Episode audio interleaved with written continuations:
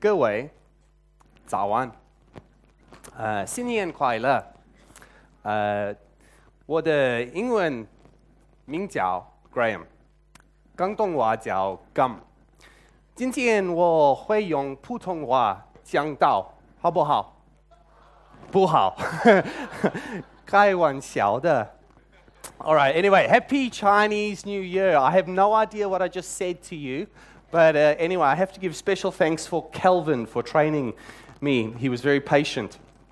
Uh, I love Chinese New Year. I think it's, it's one of my favorite times of year. I love the, the colors, the festivities, the family time. Um, and uh, when I first moved to Hong Kong, uh, one of my local colleagues was teaching me about Chinese culture and all the different things that we do. And Chinese New Year came along and he said, Well, how about you come over to my house for the Chinese New Year meal? Now, what a great privilege, right? So I, I love food, and he said Chinese New Year is all about the food, so come along, which I did. And when I entered his house, uh, one of the first things I noticed as we came in was, was something like this. I don't know if you can all get a, a look at that.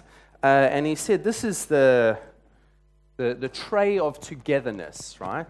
In, in Chinese, it's called Zhonghap.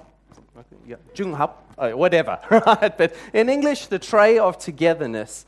Uh, and anyway, he opened it up, and it was fantastic. My eyes lit up because it was full of what I thought were snacks right? And what a great way to start a party. You start with snacks. And he said, Well, it's not quite like that. They all represent different things. And so he said, for example, the, the lotus root, this represents abundance. So, of course, I tried the lotus root. And then he said, and the dried coconut, that represents uh, togetherness, you know, the family, everyone coming together. And then there were a whole lot of seeds. And he said, This is a, the red watermelon seed. This represents fertility, that you may have lots of offspring. So I thought, well, one day. So I tried a watermelon seed. And then the black watermelon seed, what's this one for? And he said, Oh, it's also fertility, right? That you're going to have lots of offspring. So I tried that too. Uh, and then there was a, a, candied lotus seed, right? So I, I like anything that's candy. I tried that. And I said, What does that represent? And he said, Fertility. That you may have lots of offspring. So at this point, after eating all those seeds, I must be the most fertile man in Hong Kong, all right? So, and then he says, But don't worry, don't worry, there's one more here. Try the, the candied winter melon.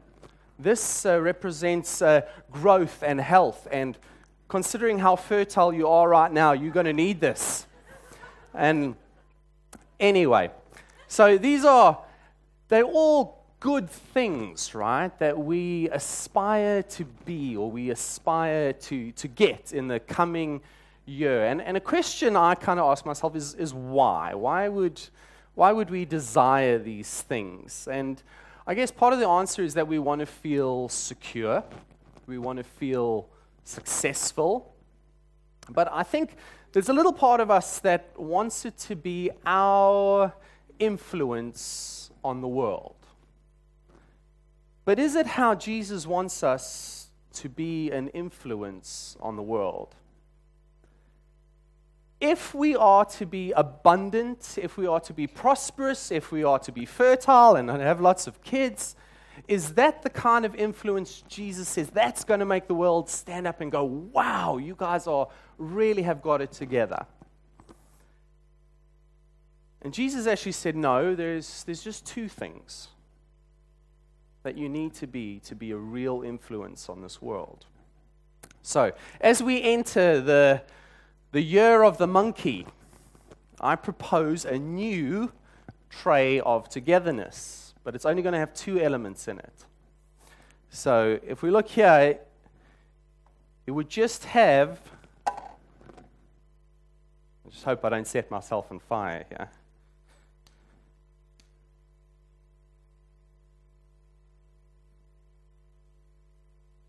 Salt and a candle which represents light. Because that's what Jesus said, right? If you want to be a real influence on this world, you need to be salt and light. And the content Jesus gave us for a salty life was the Gospel of Matthew. We just read the Sermon on the Mount. And when I became a believer, I thought that, uh, and I started reading my Bible, I just thought the four Gospels was the same story told four times that we wouldn't forget it. And I've, I've come to realize that actually it's, it's not, right? Each gospel has a certain emphasis on Jesus, it's a cert, brings out certain elements of his ministry. But more than that, each gospel has a certain audience, a particular people that they're aiming at. And the gospel of Matthew is written primarily for believers to remind them how to live in the kingdom. If you were to give the Gospel of Matthew to an unbeliever, they could easily come to the conclusion that Christianity is about do gooding, you know, be nice to grandmother and the cat. But it's not, right? We know that the gospel is about knowing God, right? So here it is it's people who have already repented of their bad deeds, they've believed in Jesus, they've received the Holy Spirit, they've been baptized. In other words, they've decided to follow the King. And now they get to the Gospel of Matthew, and Jesus says, This is how you are to live. This is the lifestyle of the kingdom. It's not how to get into the kingdom. You're already in the kingdom, but this is how we live in the kingdom. Now, if I had to say salt to you, and I, will show you some here, what is the first thing you think of?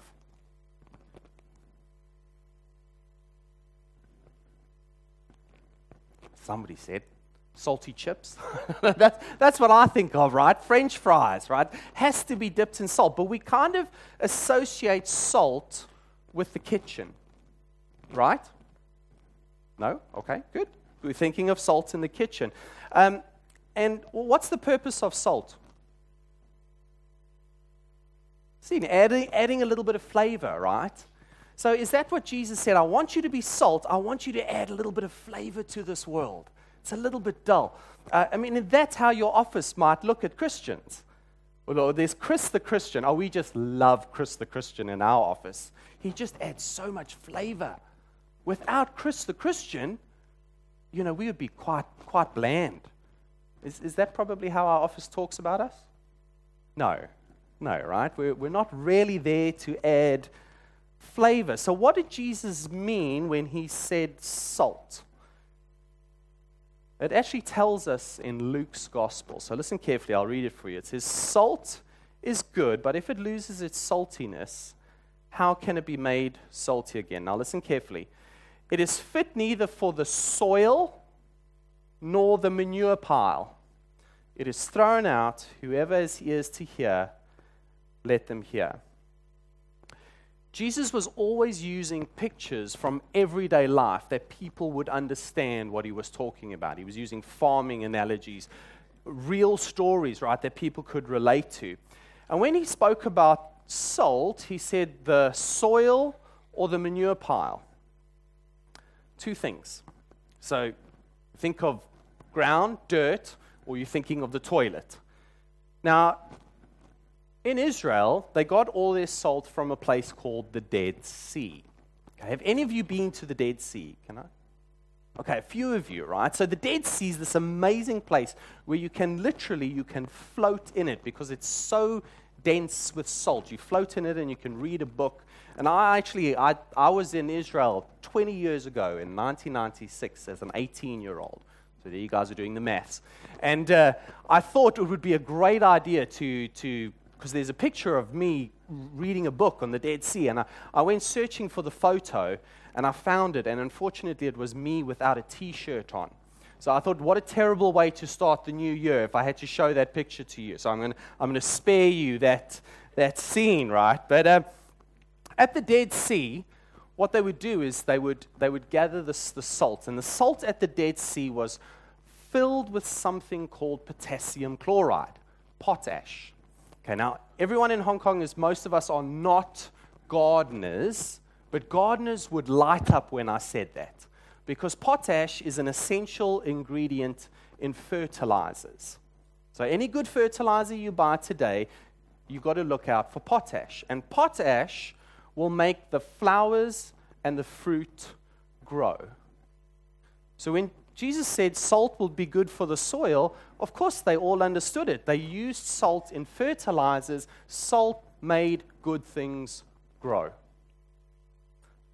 And then he said it was also good for the manure pile. Now, this might be a surprise to us, but in first century Israel, they didn't have flushing toilets. Okay, breathe a sigh of relief. That's good, right? Not for us. We live, we, we have flushing toilets.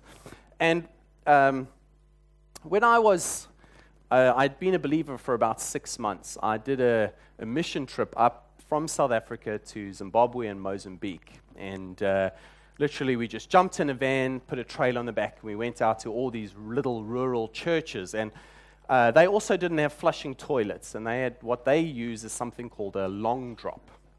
And long, there's nothing elegant about a long drop, and even less so trying to use one, especially in the dark. And uh, anyway, we arrived in one little village, and they were busy making a long drop. And they said, Come have a look, right? This is village excitement. Who needs late night TV when you can watch a long drop being built?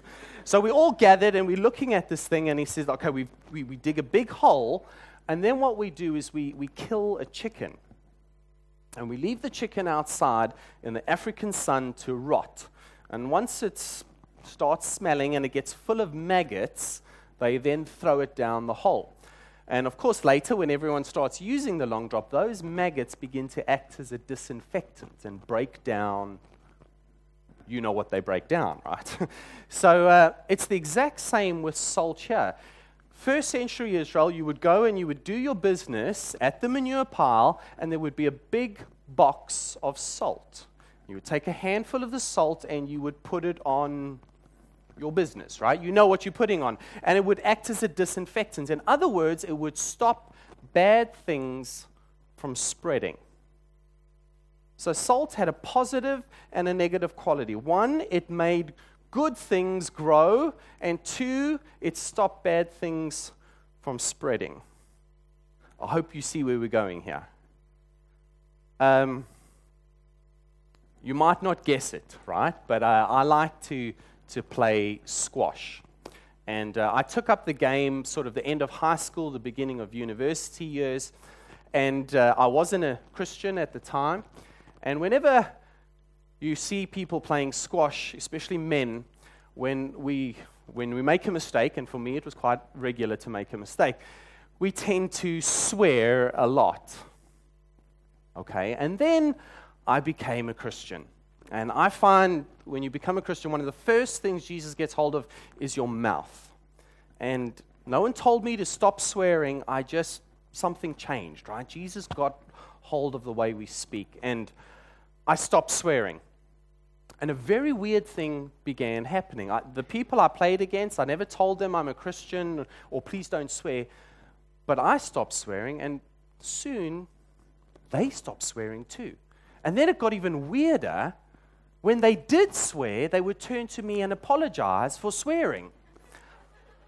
Okay, another thing that, that I did that I'm, I'm really not proud of, but because I, I'm not very good, I used to cheat.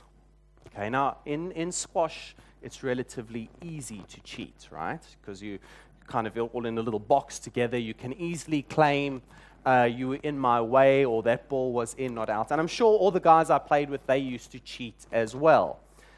And being a believer, I thought, well, now I, I have to be honest, right? My squash game is going to plummet, but I have to be honest and leave my integrity on the court. And what I found was my being honest made the guys I was playing against be honest too. They started being honest about, about the game that they were playing as well. And uh, you might think, okay, that's a, it's a very silly example. And, and believe me, I can give you countless examples of where I've been very poor salt and light. But it is an example of how salt can cause good things to grow. Good things like honesty can grow because of salt. And it causes bad things to stop spreading, like the way we speak in a negative way. this has two implications. The one is the distribution of salt, right? So if you go to the kitchen and you're seasoning your steak, you don't need a lot of salt. Okay, well, maybe some people like a lot of salt, but you don't need that much salt to season a steak.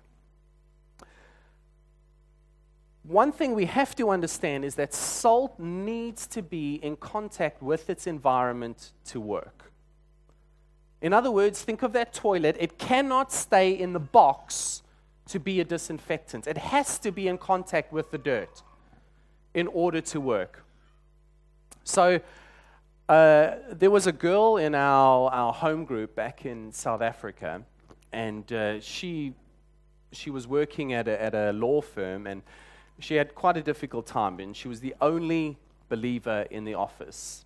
And anyway, she shared with us she just got an offer at a Christian firm, right? And she was really excited about this, right? She had been praying, and suddenly she found she had an answer, and she was going to go and work at a Christian firm. And uh, she went and told our pastor, she said, You wouldn't believe it, but I've, you know, I now have the job of my dreams. I'm going, I'm resigning at the end of the week, and I'm going to go and work in a Christian firm. And the pastor's face just dropped. She said, What? I, I thought you would be happy. There's, there's something wrong. And he said, Well, two things. Number one, you will find out that working with Christians is not the promised land. There's, there's, there's a lovely little, there's a naughty poem I learned uh, that kind of sums this up. It goes something like this It says, uh, To dwell above with saints I love, that would be glory. To dwell below with saints I know, that's a different story. Okay? But it kind of sums up. I think anyone who's worked in a Christian community, it's, it's not kind of what we build it up to be because we still have our flawed human nature. And then he said the second thing to her, which was really full of wisdom. He said to her, You know, you might be the only contact those people have with Jesus.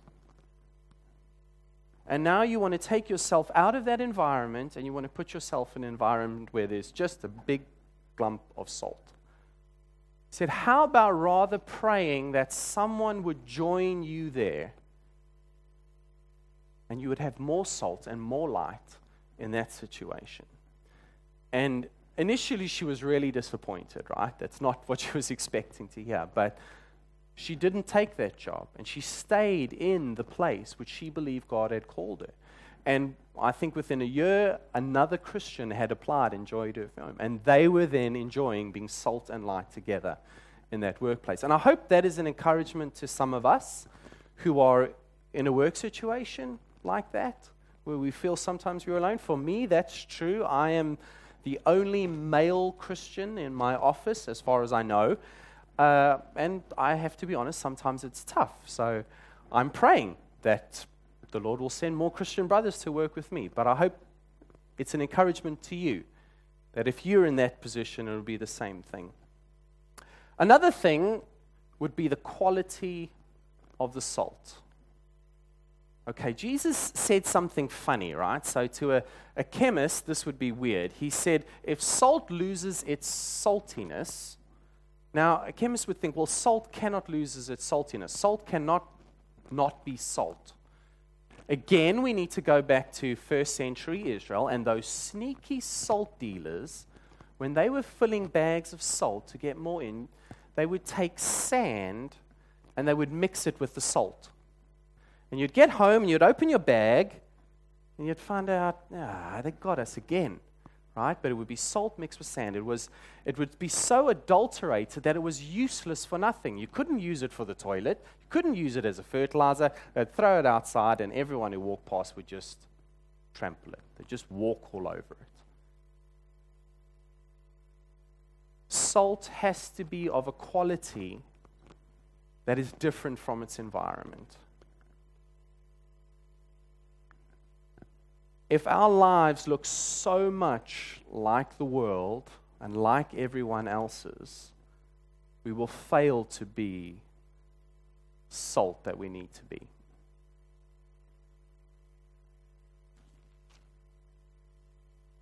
Jesus said, if you want to live a life of influence, if you want to live a blessed life, because let's be honest, that's what we're really after, right? People really want to live a blessed life. And he actually lays it out, he lays out blessings. Now, it's probably very different to how we might think of blessing. You know, just think of when you're typing that email and you say blessing or God bless you, what are we really wanting for that person? How do we want them to be blessed, right? Or even when we're talking about them, oh, God has, God has really blessed them.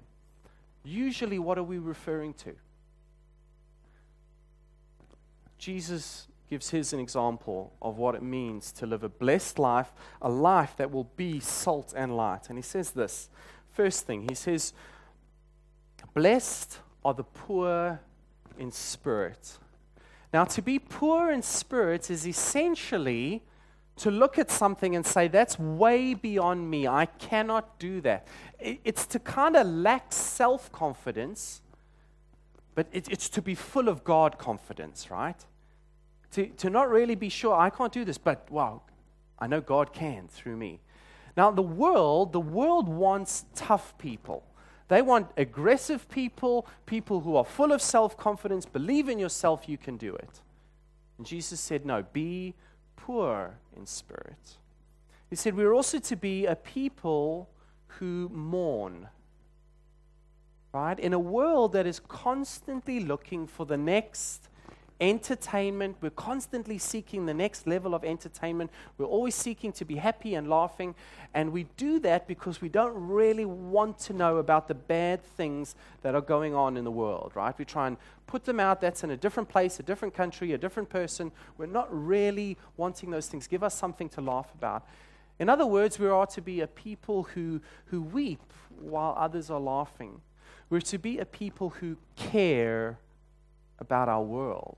When we hear something about an earthquake in Taiwan, we don't scroll down and read something else that's a little bit happier. That kind of breaks your heart, right? Because we, we're a people that care. Another thing Jesus said, He said, if you want to be blessed, be meek. Now, uh, there's a nice little translation of meek that I like. It means to be patiently humble, long suffering, right? We, we live in a world where we want instant results, right? Our lives are measured by the quarterly profit. What did we do last year? Are we beating the, the, the next previous quarterly profit? To be patiently humble is to rest in God's timing, rest in what God has for us, not to be driven by the fact that it has to be accomplished by next week. Another thing Jesus said, He said, if, if you want to be blessed, we are to be a people who hunger and thirst for righteousness. That means people whose number one ambition in life is to live right, to live for the King. It's not to be rich or famous, it's not to be the greatest person in your career, it's to live right. Those kind of people are going to be salt and light. He also said, to be blessed, you're going to need to be merciful. I don't know if you, we, we live in a world that thrives on vengeance and payback. You just need to go to any video store or watch Netflix, and you will see the number of, of things payback, die hard. Everything is about vengeance. You killed my brother, now I'll get you. But we're actually to be a people that forgive. We're, be, we're to be a people that gives people a second chance. We're to be to people who, who don't hold on to grudges. When things go against you in the office or at work or at school, we don't hold on to those grudges. We're merciful. Another thing he said we're to be is pure in heart. Now, pure in heart doesn't only mean to be clean, it simply means to be motivated by simple motives. We're not mixed in our, our motives while we do something. Just simple, driven by simple motives, to be pure in heart. And then he said, Blessed are, are the peacemakers.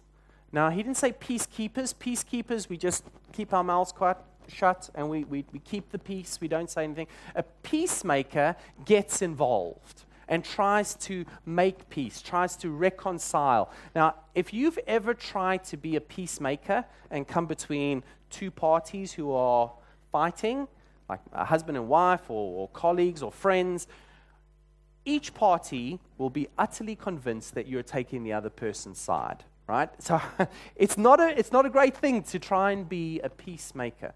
But Jesus said we are to be peacemakers. Now, now Jesus was such a realist and he was so honest with us. He said, you know, if you, if you live a life like this, it's going to lead to persecution. Because ultimately, people do not want to be reminded of holiness or godliness. They don't want to be reminded of God. And one way to take that out is through persecution. But Jesus, therefore, Jesus adds one more blessing. We look at persecution as, as a terrible thing, right? Something to be avoided. And Jesus says, when it comes, count it as a blessing. Count it as a blessing. In other words, he's saying, listen, to be salt and light in this world is not going to really pay, but it will in the next. And that takes faith and trust, right? To get through. Maybe you won't have your reward now, but you will in the next. What about light? Light has also a positive and a negative quality. The negative quality of, light is it exposes bad ways, uh, and the positive quality is it shows you the good way. So, an example would be have you ever been, you come into your kitchen in the middle of the night, you turn on the light, and you see the cockroaches scurry away. Okay, it's happened in our kitchen, right? so usually after I've washed the dishes, right? But that's an example of exposing the bad, the bad things, right? Or if you've ever been lost and it's late at night and someone comes along and they've got a flashlight and they turn it on and they show you the way, that's an example of light. Now, Jesus said, I am the light of the world. You are the light of the world. Now, he said that in the the Gospel of John in the context of a woman caught in adultery. So, this is the story. A group of Pharisees catch a woman in the very act of adultery. They bring her before Jesus, and they say, Jesus, this woman was caught in the very act of adultery. The law of Moses says she must be stoned. What do you say? Now, they were using that as a trap because the law of Moses did say that she should be stoned. But the Roman law said that Jews were not allowed to execute anyone. So if he said yes, she should be stoned, then the Romans are going to get Jesus, right? Because he's, he's breaking the Roman law. If he says, no, no, don't stone her, then they're going to say, well, you see, he does, he breaks Moses' law. So they think they've got Jesus trapped. Jesus does something, right? He bends down with his finger, he begins to write in the sand. Now, to a Jew, that is a picture of someone claiming to have written the law. It was a gentle picture of Jesus saying, I'm God. Right? Remember the finger of God on the tablets when he wrote the law. You know, we, we people argue and they write about what he wrote, that's not important. It was a picture showing he was claiming to be the one who wrote that law. And he stands up and he reminds them of another law. And the other law said that there had to be two witnesses in a case, and you could not be a witness if you were guilty of the same crime. Okay? So if, if you were a thief, you could not be a witness in, in a case of stealing. So if you've committed adultery, you cannot be a witness in this case. Now, the first thing you'll find is that they catch a woman in the very act of adultery and they bring the woman. there's someone missing in the story, isn't there? Where's the man? I am presuming he was around, right? They caught her in the very act of adultery.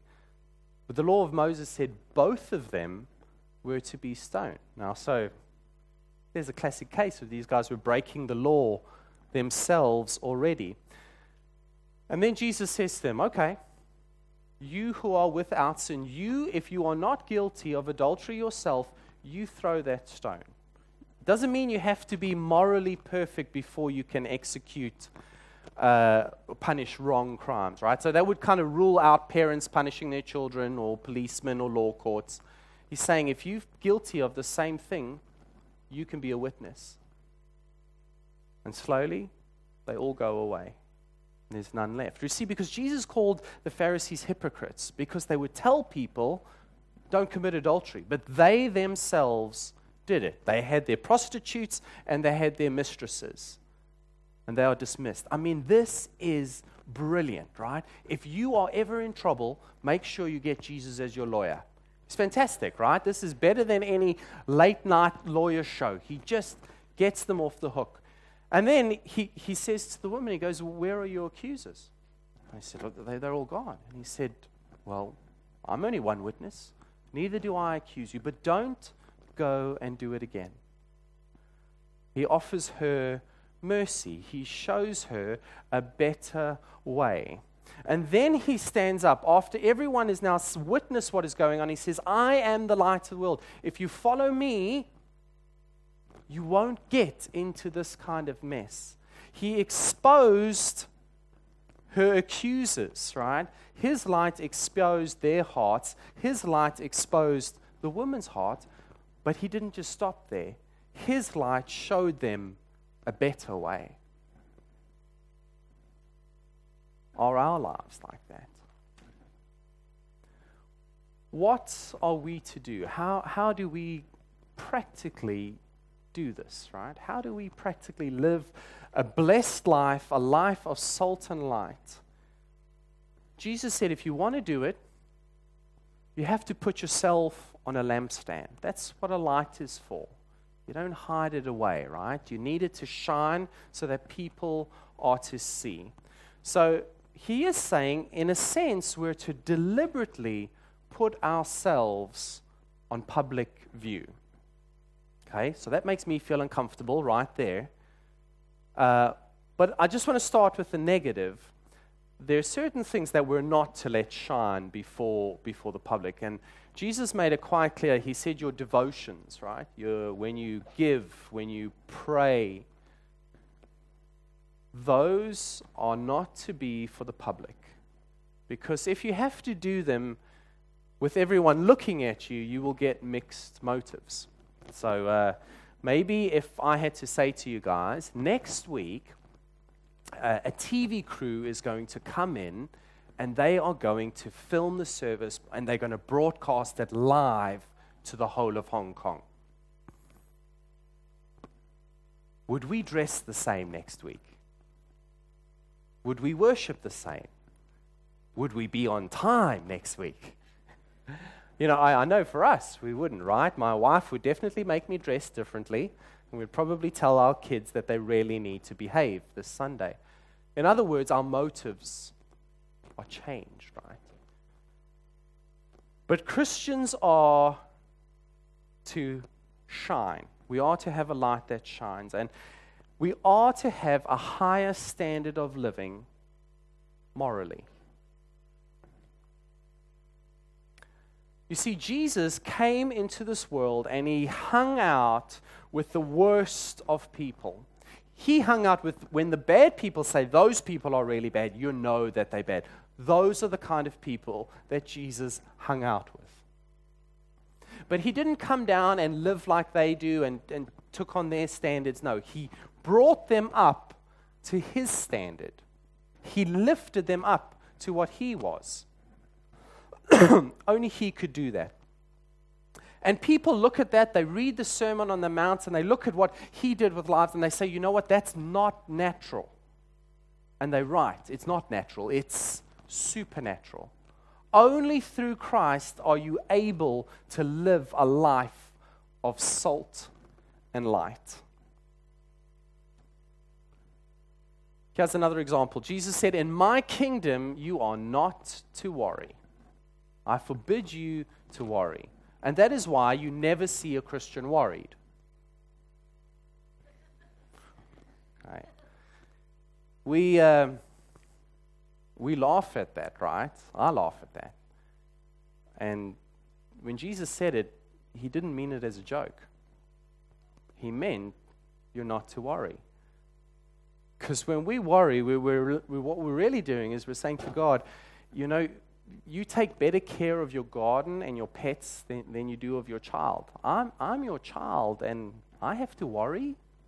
You know, the gardens, they, they all care. The birds of the air, they cared for. But I'm your child, I have to worry. Uh, in, have, you, have you ever driven past a church and sometimes they have a big sign, signboard outside? You know, so sometimes they have quite clever things. Sometimes they're quite cringeworthy. This was a really good one. It said, uh, Why pray when you can worry? Now that's clever, right? It says something there. Why pray when you can worry? You know, I, I think imagine the influence it would be on the world if Christians didn't worry about the things that the world worries about when you're going through difficult times and difficult seasons, and, and I do think 2016 is going to be a difficult year for, for some of us. And it's going to be a difficult year for in your workplaces and in your schools and your universities, and your colleagues are going to worry about certain things. But imagine they came and, and you're not worried. Well, why, why are you never worried? Well, because my father's taking care of this. And there's a lovely little story. There's a, there's a girl, a little girl on a train. And anyway, they find her on the train, and she's on the train by herself. And they say, Aren't you scared to, to be on the train by yourself? And she said, No. Well, why not? You're on the train by yourself. she goes, well, well, my daddy's the train driver.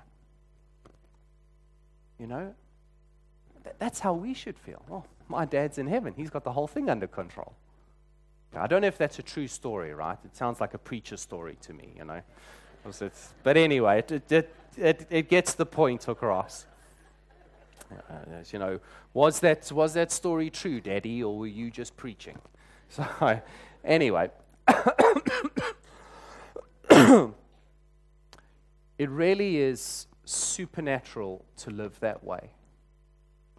But it is possible when we allow Christ to let us live for Him and to allow His life to be lived through us. To summarize and to close, I want to close with three points. Being salt and light is a costly thing. Living a blessed life is a costly thing. It is essentially by being something And you need to be in contact with the environment in order to have an effect. But a very fundamental question that we've missed out on all of this is the question why?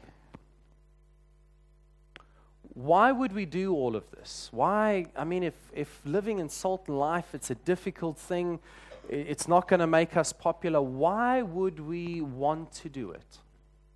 Why would we even want to put ourselves out there to shine? And verse 16 makes it clear. It says this Let your light shine before others that they may see your good deeds, they may see your life and glorify your Father in heaven. They see you, they think that's not natural. The way you are, the peace you have, the joy you have, the forgiveness that you have, the meekness that you have. That is not natural.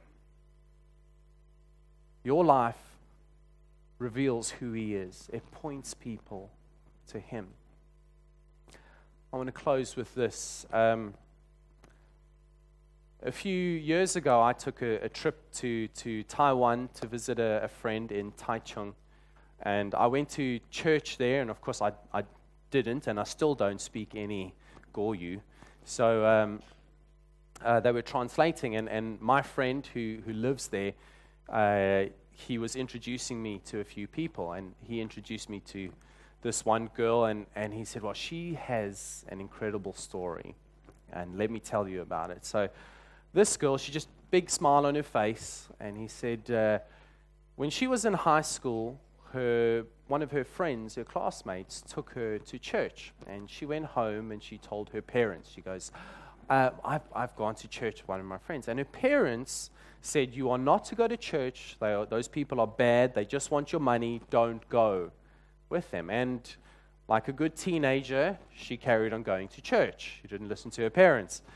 And anyway, she, she a few months later, she went home and she said, uh, Mom and Dad, I've, I've become a Christian. I'm, I'm now a follower of Jesus. And they were really angry, right? They, they ground her. They said, You're not to go out. That's it. You will, you're staying at home. And despite her parents' wishes, she found ways to sneak out and still go to church. She came home one day and she said, I, I need to tell you that I've been going to church and that next week I'm going to be baptized. And they said, If you get baptized, you are getting thrown out of this house. A week later, she was baptized and she was thrown out of her house. Mom and dad threw her out. Now, she was taken in by some of the people in church. She went and, and stayed with them and lived with them. But she would go back home to her mom and dad and she would just serve them. She would be salt and life. She didn't preach the gospel to them, she was just in their home, loving them, being salt and light.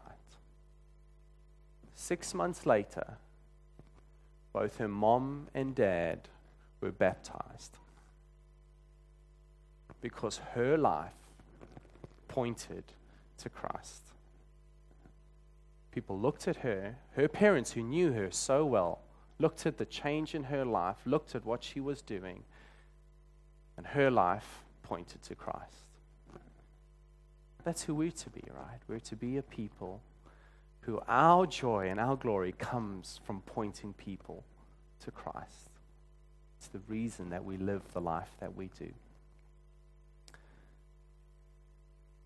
Thank you for listening. And preparing this, my heart, and I think a heart for Watermark, is that we really are a church that that wants to care about the world that's going on around. We care about the people who are out there. We care about the people we're sitting next to in church today. How are we doing at being salt and light? Is it going to be our ambition to be abundant, to be blessed, to be prosperous, or is it going to be our ambition to be salt and light? I'd like to pray for us.